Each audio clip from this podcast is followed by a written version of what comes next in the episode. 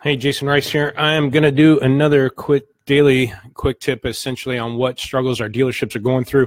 I did put a video out, a quick tip today. It's about a minute video, minute and a half about uh, tracking trade-ins over purchases. But one of the things I wanted to do on this live video is to and uh, or obviously be recorded later but um, to go over how to actually go get more trades and how to increase your um, taking a retail exit strategy on trade-ins instead of waiting for uh, doing a wholesale uh, exit strategy on a car. So one of the examples is you know when we used to appraise cars before we had any tool like a vAuto or anything we i would always do mentally what i could retail it for but we'd always look at books because that was our exit strategy wholesale in the car. What can i book this car out and, and, and buy it for if I had the wholesale out of it.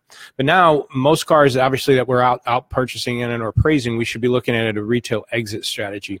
And what I mean by that is when we did go to the lane to buy a car, when we do go to the lane to buy a car, we come up with our put our hands down number, right? We go to the lane saying I want to bid up to 12 grand on this car, and if it gets higher than that, I'm going to put my hand down.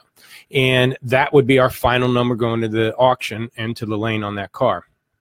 But when we appraise a car, and especially working to deal with a customer, we tend to start with a lower number and go back and forth till the number doesn't make sense anymore.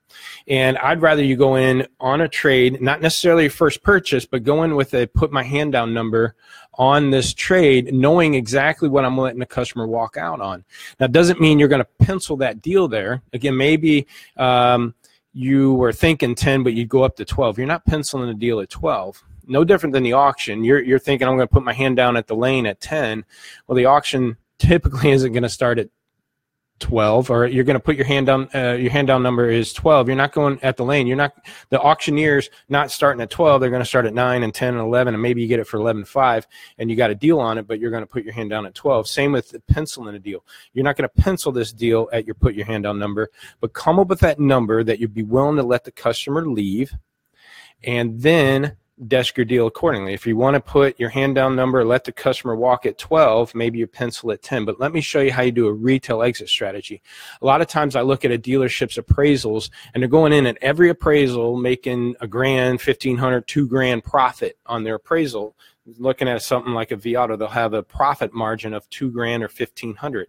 And to me, you're going into that appraisal like a hope mode. I'd like to trade for this car and make fifteen hundred or two grand.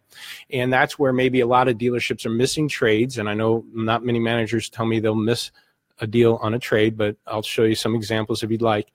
But um, if you're going and or going to the auction and coming home empty-handed and not able to come back with some of these cars for what they're going for.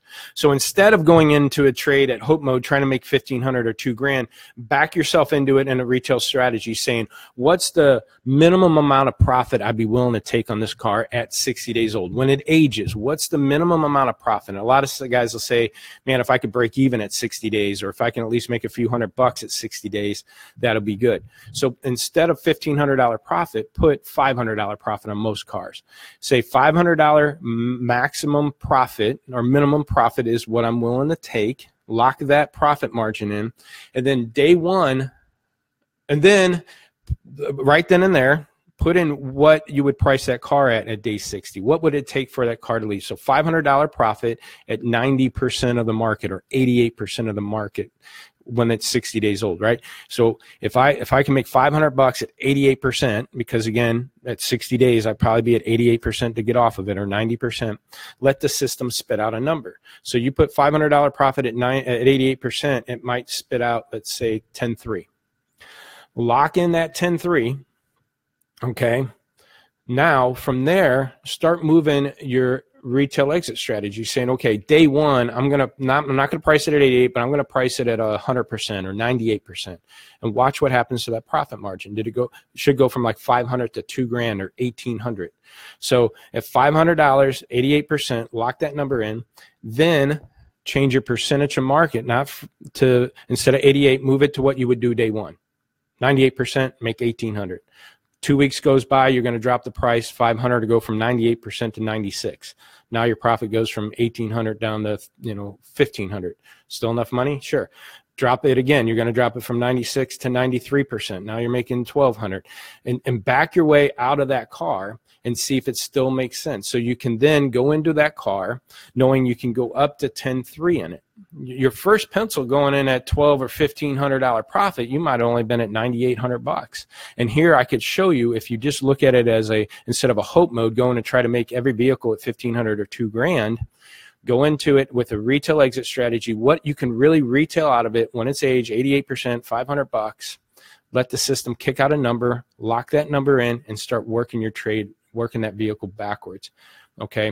Now, this, I, I, was trying to make these videos uh, short and I'm kind of throwing this out there all over the place.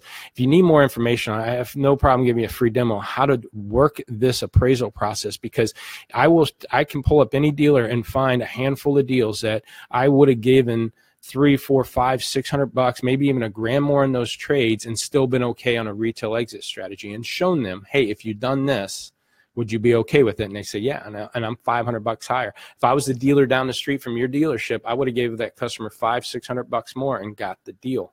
So again, don't go into your appraisals going into hope mode with 1500, two grand profit because that's why you're ending up coming back from the lane shorthanded or maybe not getting as many trades forced to go to the lane go into it a retail exit strategy say i'm a 60 day aging policy so by day 50 i price at 88% to get off of it okay well when you're appraising a car put a $500 profit even if you break even, the car's going to depreciate over 60 days. So that $500 profit will give you that cushion. $500 profit at 88%. Let the system kick out a, a trade in number, lock that number in, and start working your way backwards. Go back to day one strategy. I'm going to be at 98% and see what that profit is. And if it's good, start backing your way out. And if everything makes sense, that's your put your hand down number. Let's say it kicks out 10 3, then pencil your deal wherever. But knowing that you'll let the customer walk if it gets above 10 3 no different than going at the lane. I'm going to let my put my hand down at 10-3 and I'm not bidding on the car no more. I'll let I'll let the other guy have it. So I put out a, a quick tip earlier today about uh, tracking trades versus purchases. Nice to see you, Adam. Uh, tracking uh, trades versus purchases, but a lot of dealerships miss trades because again they're going in in a hope mode trying to make 1500 or 2 grand on, on vehicles both at the lane and when they're praising i think they're missing opportunities. Coming home empty handed and if you take this uh, practice this in your system. If you need some help, give me a call 314 568 2754. Email me at jrice at lotpop.com. Direct message me here. We'll do a quick demo on how to work this this process because it will get you more trades. I guarantee you, and or maybe won't let you come home empty handed when you're at the lane. I hope this tip was helpful. Again, give me a call or email if you need any other help, man. Thanks.